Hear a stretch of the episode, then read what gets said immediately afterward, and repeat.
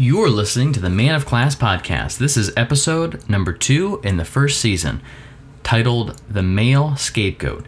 This episode, we're going to be talking about toxic masculinity, and probably not in the way that you're used to. We often find ourselves into either both ends of the spectrum, either totally all in on masculinity or all in on femininity. I'm here to tell you there's a whole lot of stuff that happens in the middle, and in that middle is going to unleash the best version of you. So stay tuned. Every day, the world tolerates less and less of traditional masculine behavior, which has driven a new standard for men to be successful. How does one evolve so that they can win in today's world? Enter Man of Class, place to empower men to break down traditional masculinity and build the necessary skill sets, mindset, and confidence to become the men that society desperately needs. Welcome, and I hope you enjoy. Welcome back, guys, to another episode. You are listening to the Man of Class podcast, as always. And today, I know there's been a lot of heat in the news. I, I don't want to, I've been in so many different conversations where people are tending to just kind of glaze over the whole coronavirus and, and COVID 19. And I want to make sure that I take a little bit of time to just talk about that uh, before we actually get into the episode, because this is a very big and trying time for our nation and for the whole world, frankly. This isn't just a, an American thing. This is literally hitting every country. It's just a matter of when and how. And right now, Italy's in the big brush of it, as well as it's spawning throughout the United States. And the biggest thing is to just have a plan, figure out what it is that's right for you and your family, and just be safe. Be safe, be happy, be healthy. Those are the big things that I keep telling every single person. If you've talked to me over the past couple days, I've been telling that to everybody that I can can talk to is be happy, be healthy, and be safe. Because this too will pass, just like everything else in life. It's just a matter of how painful is it going to be for you. And pain is again oftentimes coming from fear uh, and sort of like a lack and it's through not having a plan sometimes where our minds can go into the worst case of the worst case scenario. And we find ourselves just with stomach acid building up and just anxiety and sweating and just so nervous because we don't know what's going to happen.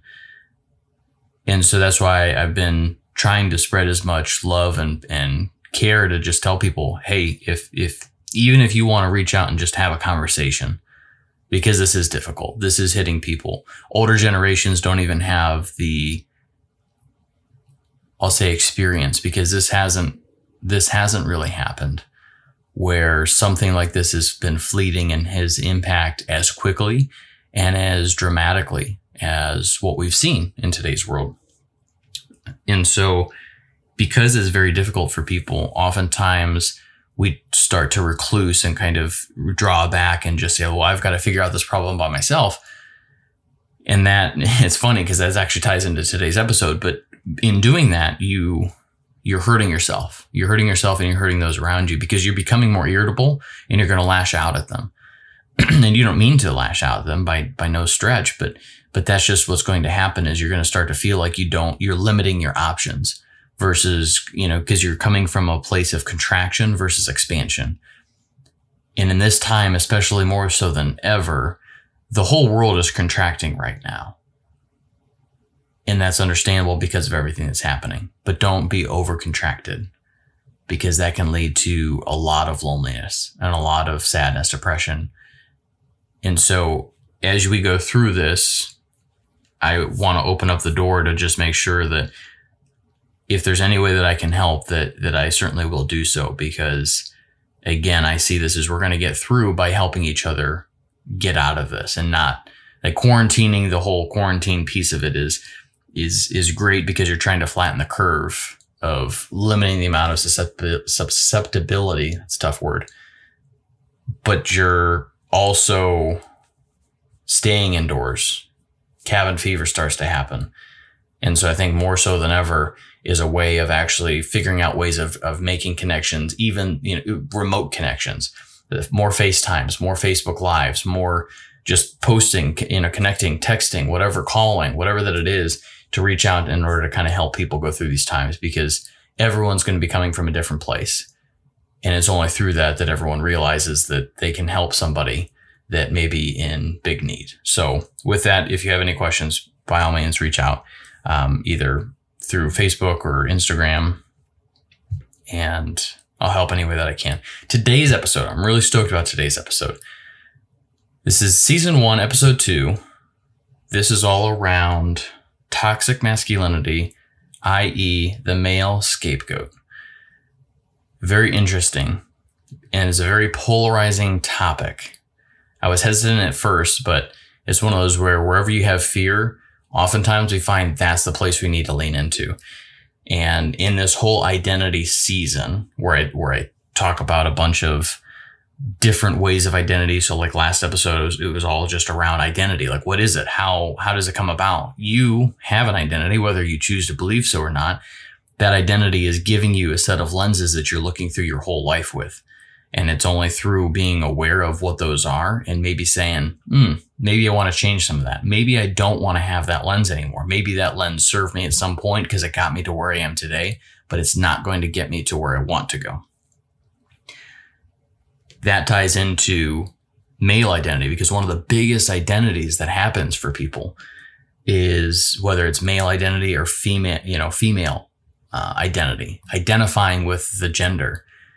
And that can have a big influence on what we do and who we are as well as our interpretation of what does it mean to be a male and or female.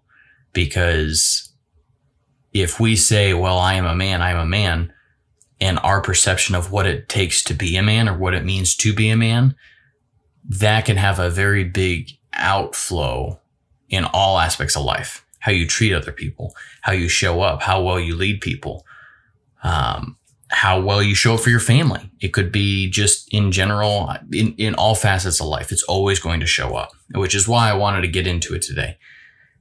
And so I wanted to start firstly, again, I always look at, at defining what are the ways that we can define this? How do we bound this? How do we start to make sense of what of this stuff? First, we have to bound it. Then from there, we can dig into what each of those pieces mean.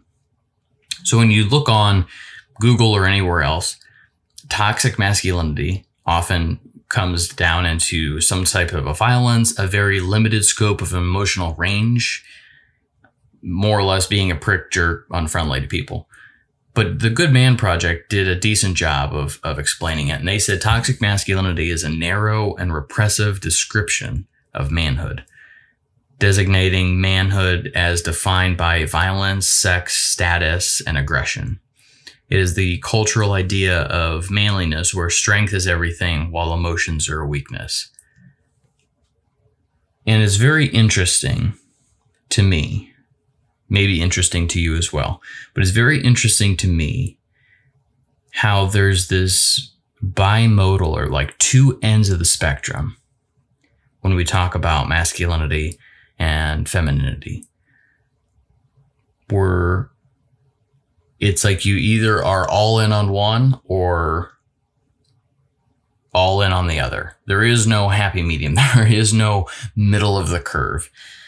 And if we just look, for instance, throughout, because it's all like you're either, you know, you're either totally feminine or you're either totally masculine, but you, but there's a, there's a whole sea in the, in the middle. And it's very interesting because if you look out at nature, regardless wherever it is, you will find balance. You will find homeostasis. That's what, you know, go into physics, go into science, go whatever. Homeostasis, or what that means is basically at a resting place. It finds its happy medium. And that's so true in all aspects of life. Every every single thing that happens in the universe finds some type of a homeostasis, finds some type of a balance. And oftentimes when things are not at balance, there's an overcorrection. Think of just even with with the market. We were, you know, things were growing, growing, growing, growing, growing, growing. Then all of a sudden it was a market correction. And we see that over and over and over again. The markets go down, then all of a sudden for some period it starts to grow again. And over time it kind of oscillates between the highs and the lows and kind of keeps passing. And, and when we're in that middle, whether going up or going down, oftentimes it feels in general sort of like things are stable. When things are growing too fast, then it becomes that fear of we're going to burn out, like running a motor at redline. Or when things are, are declining, then all of a sudden it's like, well, when's the end going to be the end? And so we don't really honor the middle. We don't honor what could be for us. And we don't really necessarily look at the opportunity cost of being all in on one piece of it. We don't look at just being masculine of like all, you know, all in and, and, and just living from a place of masculine energy all the time. We don't look at the opportunity cost of what we are missing out on. What aspects of life are we missing out on that we're not actually capturing by just only living in that masculine version? So what do I mean by it? Let's let's really get into it. Male, it's very interesting. I was reading a medical journal and what they talked about was male and female brains look identical. Which again tells me that the brain is a tool and that tool can serve so many different things. So if let's just say for illustrative purposes, the you know masculine is a hammer and a shovel is uh, feminism, you know, femininity. Well, you can't dig a hole with a hammer. You can, but it's going to be very efficient. But likewise, you can't really drive a nail into a board with a shovel. You can, it's just not very efficient. There's better ways of doing it. And so using those different types of tools, that balance of those two hormones that are in both of us, both women and men, can give us more efficiency in life. And that's really what I want to get to is you're limiting yourself by if you're only viewing and say like, oh, but I'm a man, I am a brute, I am a, you know, I need to be aggressive, I need to be this, I need to be this. Those can all be true, but there's also things that you are doing that are limiting yourself in some ways and where and all that comes from. And it was very interesting to me when again, when we look at it and we just say, you can take a brain out of a, a, a woman, you can take a brain out of a man and look at them and they're the same exact thing which again tells me we're not really that far different. It's just the expression of humans. It's the expression of whether you're a man or a woman and what does that really mean to you. So that's like saying you have, um, trying to think of two Ferraris, two identical Ferraris, and all of a sudden you're going to say, oh, but that Ferrari is going to be so much faster than the other one. Well, they're the same car, but the driver which is you, is going to determine whether you're going to drive the course very slowly or whether you're going to zoom through it like a, a, race car driver. You are the pilot of this machine, the human body, and they're the same. You know, obviously people are going to say, well, Eric, that's not true because obviously there's male parts, there's female parts, and they're, and they're very different. That's also true. But for some of the very key functioning pieces, i.e., like the brain and the heart, a lot of these things are the same composition.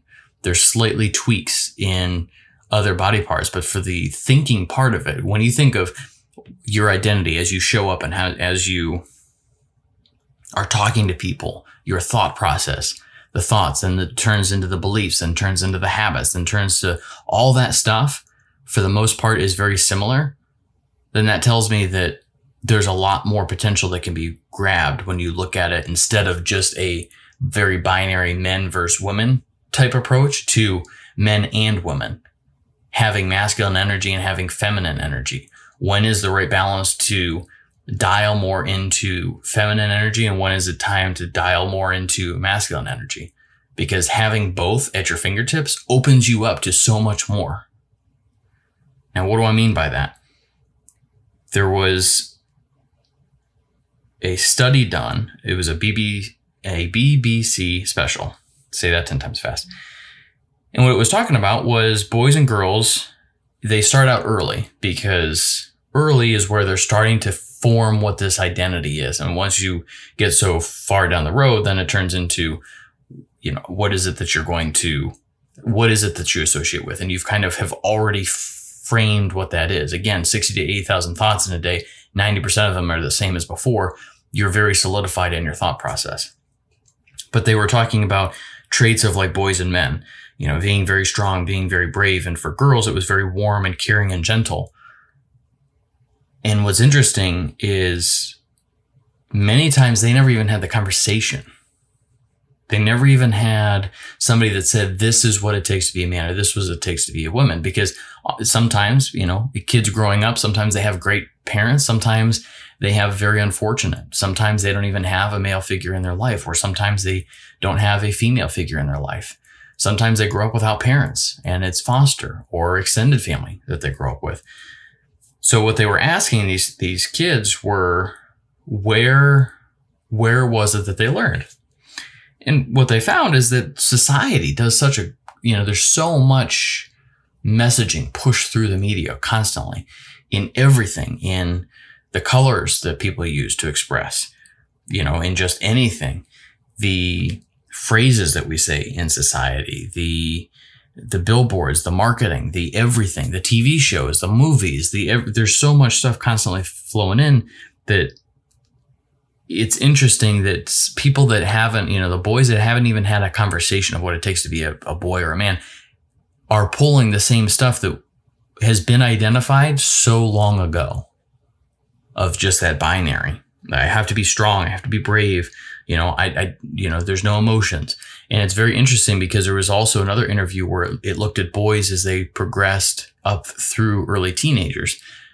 And before they were teenagers, they had so much love. They're like, oh, you know, I love my friend, you know, whether it was a boy or girl or whatever. And it was just like pure, just love. Like there was no sexual piece of this. It was just pure, like, oh, like I love my, I love my best friend. You know, I love telling them everything. I love going out. You know, we, we're playing, you know, we tell each other everything. There's just so much of that friendship and love and, and caring and compassion. Then all of a sudden you fast forward through the teenage years.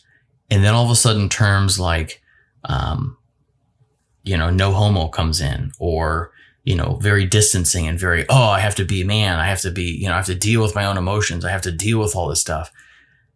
And it's a very slippery slope. And so there's this natural, there's this progression that I see holistically. If you kind of were to look at an entire chart and you were to say on the very left hand side is, you know, child, young boy, and on the very right is sort of end of life boys go through, they have so much love and passion and, and caring and, and their imagination runs free and they're just, they're limitless. Then they go through and then they get told they have to become a man. They're trying to figure out what that means. So it's basically like telling a boy, Hey, just, you just deal with your own stuff. Okay. Just, just go do that. And it's like telling a kid to focus. just go focus. And you're like, what does that even mean? How do you focus? How do you go through all that stuff? Just, just deal with it. Okay. That's what we're telling these boys. They don't really know what to go do. Half the time, even men, you go talk to a 20 or 30 year old, half the time they're still struggling on what that takes to be a man. What is it, you know, what does a true man really be? What, how do they really want to show up? And oftentimes they don't even know. Again, it goes back to that last episode. Oftentimes we have identities that we don't even know where they came from. We don't even know how we're showing, we're showing up, but we don't know why we're showing up that way. So we tell boys that they need to man up, they need to go do all this stuff. Then they try to be a man. Then what ends up happening is they become extremely lonely because instead of connecting and having those friends and having, you know, that area of compassion and caring and using both masculine and feminine energy all into one, now all of a sudden they become very isolated because they're turning themselves off, saying like, I'm literally cutting off. If I looked at all the emotions on a spectrum, I'm cutting off half that, that spectrum, half to probably three quarters of that spectrum, and only using a quarter of that spectrum for emotions. Well, now all of a sudden, if I feel sad, sadness just turns to anger because I can't feel sad. I have to be a rock. So now I'm telling myself to stop feeling the way that I naturally am feeling. So I'm at odds with myself. I don't have integrity with myself because I want to feel the right thing of feeling sadness for, let's say, a loss in the family. And now I'm telling myself I need to just man up or just deal with it. And then that just turns to anger. Well, then that anger just turns into aggression because again, there's nowhere to really relieve that anger. So now all of a sudden I'm taking that anger that I'm having inwardly and now I'm expressing it outwardly. So now I'm being a prick to everybody around me how well is that really treating people? Now people who you are treating, you know, let's uh, keep me as an example. Now I'm treating people like a prick. I'm just going out there MFing everybody and just being a jerk. Nobody wants that. Nobody wants to be around me for that. So then what ends up happening? I isolate myself further. Now I tell myself the story that those people, you know, hate me for some reason and haters are going to hate and, and I'm just going to double down because that's the only thing I know how to do. Then that leads into extreme loneliness because zero people want to engage with me now. Now all of a sudden I become even more lonely, sad, and depressed, but I can't feel those things. So then it turns into even more anger at myself. And that's what leads to the highest depression rate that we have in society today, as well as the suicide rates. There was a study done that showed this is I'm going to talk about the male numbers, but the female numbers were were very close to this, which is very scary, by the way. 63% show mild depressive symptoms, which means basically showing 1 to 4 symptoms. 28% showed moderate levels of depression, and 9% of the of the population that was tested, and it was a large sample size, were considered severe depressive, you know, severe levels of depression. You know, symptoms can be of depression, whether it's sadness, depression, loss of vitality, extreme tiredness, feeling pathetic, worthless, a lot of anger, because that rage comes from something. That fear that, you know, anger is, is, can be attributed back to fear because it's a fear of not having something. Now I'm angry at the at not having that because I wish I would have had that or I feel like I should have had that. I should all over myself. Now all of a sudden I'm angry. And so a lot of the that's where I talk about on the ELI, a lot of level 1, level 2 energies, they they just are like brother and sister. They're just constantly there. I feel you know, I don't feel good enough. Now I'm angry at myself because I didn't feel good enough. Now I need to prove myself. Now I need to go out there and, and do something even more. So I'm going to beat myself up over feeling sadness. And so what ends up happening is again, you know, we just go through this whole spectrum of love to isolation to loneliness to toxicity to uh, depression, depression and suicide. And, or even worse, you know, suicide is awful but there's so many there's so many people that I run into that they've rationalized their entire life of not living the way that they want to live, not being the person that they want to be, not being the friend that they know that they really could be, getting out of their own way. And that's really what a lot of this stuff is about is getting out of your own way so that you can show up even better for the people, for yourself, to have your self integrity, but also to show up better for everybody else. And so that then leads us to this very interesting thing of balancing the equation. Because what am I really talking about? If you were to take all of this down, it would be the you don't have to live from a place of total masculinity or a total place of femininity. There is a lot of spectrum to to take place. And a lot of times when you're solely in that masculine space, oftentimes that can brute into a lot of over production of adrenaline. Um, and that adrenaline can have wearing factors on you. And so it's interesting when I go through a lot of these different readings about toxic masculinity, I always read the comment section because the comment section is so polarizing because you'll have people where they talk about toxic masculinity and they say, well, this is what we need to, to go do. And, and, um, people in the comments are like, this is stupid. This is absurd. Here were some of them you know, but I want to achieve results and successful and be good. You know, I, if I'm not, if I'm not masculine, then I'm not going after and I'm not successful. You're like, well, A, that's a major judgment there. If you want to be successful, go for it. No one's telling you not to be successful. Go for it. Um, another one was, you know, ridding of the warrior males. You know, again, if you want to be a warrior, go be a warrior. You don't have to be a prick about it. Because again, a lot of the warriors, they were fighting for a cause. So what's your cause? What is it that you're really trying to go after?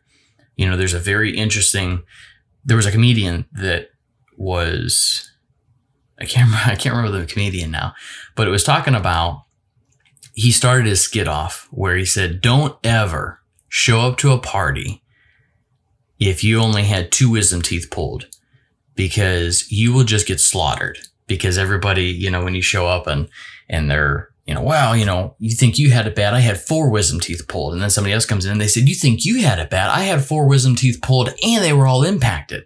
And then there'll always be somebody that comes over and says, yeah, i am on my second set of pulled and I'm sure there's a third one growing. So now I'll have 12 teeth pulled. And, uh, and it's just so funny because there's this very like tit for tat, like competing, like, oh, you, ha- you think you've got it bad. And they're like, what is the end game? What is winning? To be the most distraught to go through the worst war? Like what, what, what really is winning there? And it's very interesting because when I talked to Amber about that, Amber was, Amber's my wife. And when I talked to her about it, I said, it's just so funny. I said, especially with the whole, you know, this whole thing around kidney stones for male pain of like what they go through versus childbirth. And she said, you know, what's really interesting? She's like, it wasn't always that way. And I said, what do you mean? Tell me, tell me more. I'm, I'm intrigued now. And she said, well, women by nature are very, they're wired to be connectors. They want to connect which is why when you talk to, a, you know, a lot of females, they'll be like, "Oh, no way! Like, yeah, me too. Like, that's how I feel," and they're very big on that connection piece. Which is why all of a sudden, inherently, a lot of times, women can be, you know, over. I'm talking about like mass, like overall stigmas, but a lot of times people will be like, "Oh, I have no problem with, let's say, a, you know, a female watching my child because." they just uh, they're that connected piece. They feel connected. They feel trustworthy right? That's that's where that being you know once you feel connected then there's that trust that comes with it. Men are very competitive.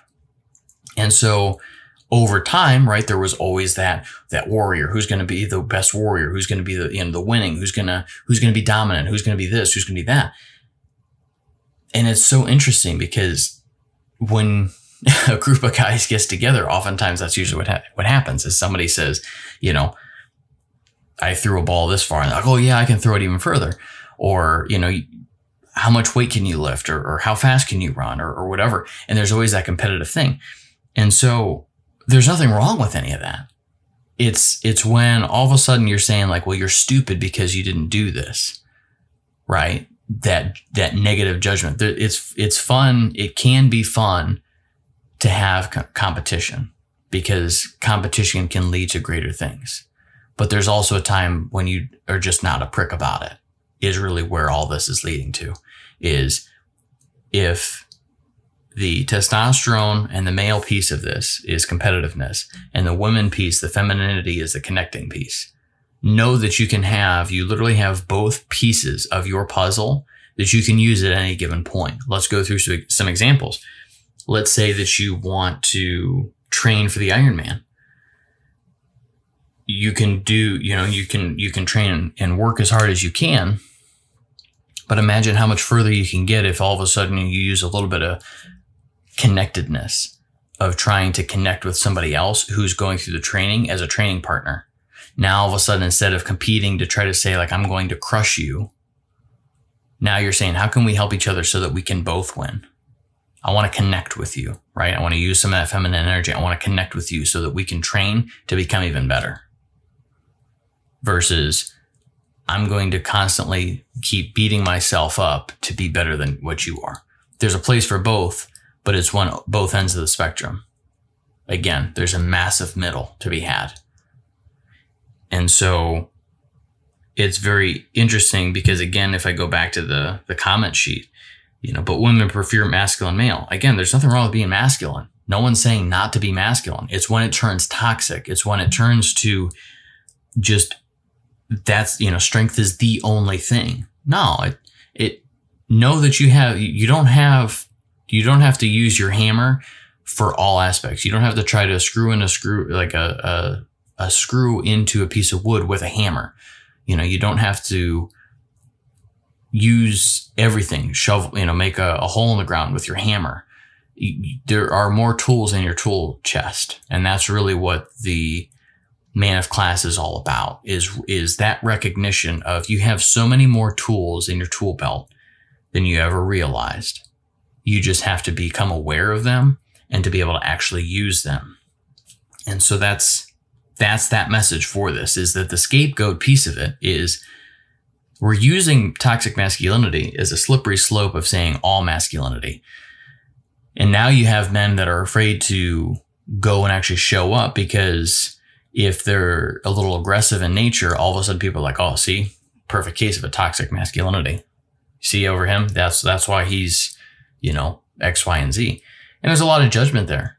And frankly, you know, um, I can't remember where I was listening to this too, but they said there's tox there's toxicity on both sides. We're just choosing to look at it only on the male side, but there's toxic females. There's toxic men and there's toxic women. Like the, it's on both sides. Make no mistake.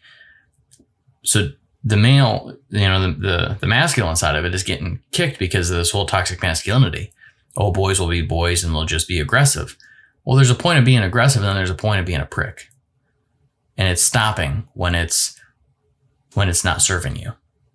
You know, the line in the sand, the demarcation of when you know that it's something that is serving you versus not is is that the best approach?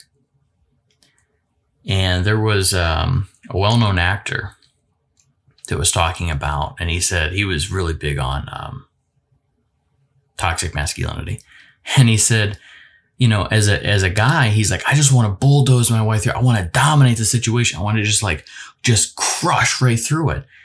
And he's like, and the best thing that I ever learned, and I only learned it when I started getting, you know, when he was dating his his now wife, and you know that that relationship kind of grew. And he said, women think through their problems. They think through all of what's going on versus just trying to bulldoze through it. And that that is that true peace, which is you have more tools in your tool chest than just bulldoze your way through it. Just, you know, put your, your head down and just ram through everything. You have more tools available to you. And oftentimes that's why women can outsmart men because they use their brains to think and go, is that really the best thing to, to use here? Because women, you know, make no mistake, women dial up testosterone. They dial up that masculine energy in order to bulldog through to raise up as leaders to be able to go do all this stuff. They do all that. They they're showing us what's possible.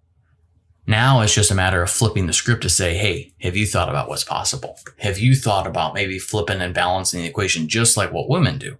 And it has nothing to do with saying, you know, but then I'm going to give up being a man or, or whatever else. Because again, it's all of what you associate with that identity. But just know that the tools that you have in your tool chest, you have a lot more of them.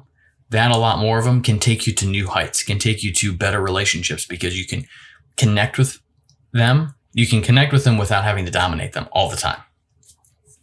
You can help teach boys that it's okay that that you think through things, that you don't have to just deal with your own stuff, isolating them and just leading them down a path where they're just going to sit and sulk and stew on things and and that stewing that aggression that level 2 energy is very catabolic. And that catabolic again when i talk about it in the eli is it actually is causing that anxiety and stress in the body. And what that does is it kills your cells over time and so killing the cells over time is leading to whether you, you, you actually have an actual suicide or whether you're slowly cutting yourself, you're slowly killing yourself because you're just destroying and that, that poison is flowing through your veins. So again, I hope some of this stuff makes sense. I hope that it maybe provided a different aspect or a different uh, lens to look through this stuff as. But know that you have more capability than what you're probably doing right now and know that once you unlock that, you can live to bet to greater lengths and start living that exceptional life. So if this was helpful, by all means, take a screenshot, uh, tag me at at Eric Yusko on either Instagram or Facebook. Put it in the news feed. Let me know where you're listening to it from, what things maybe resonated with you.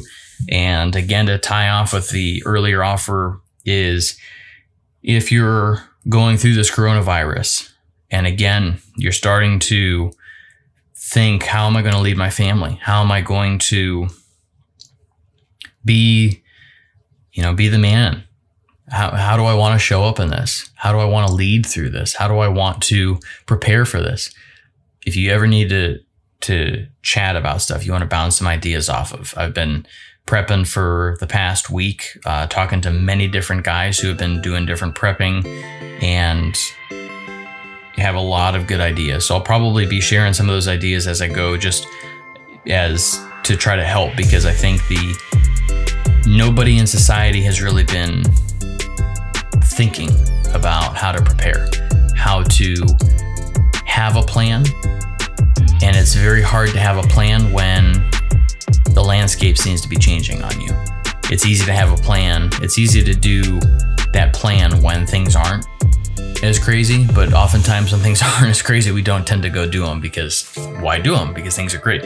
So, by all means, if you have any questions, you have any issues, you have any comments, questions, concerns, please don't hesitate to reach out. And until next time, stay great.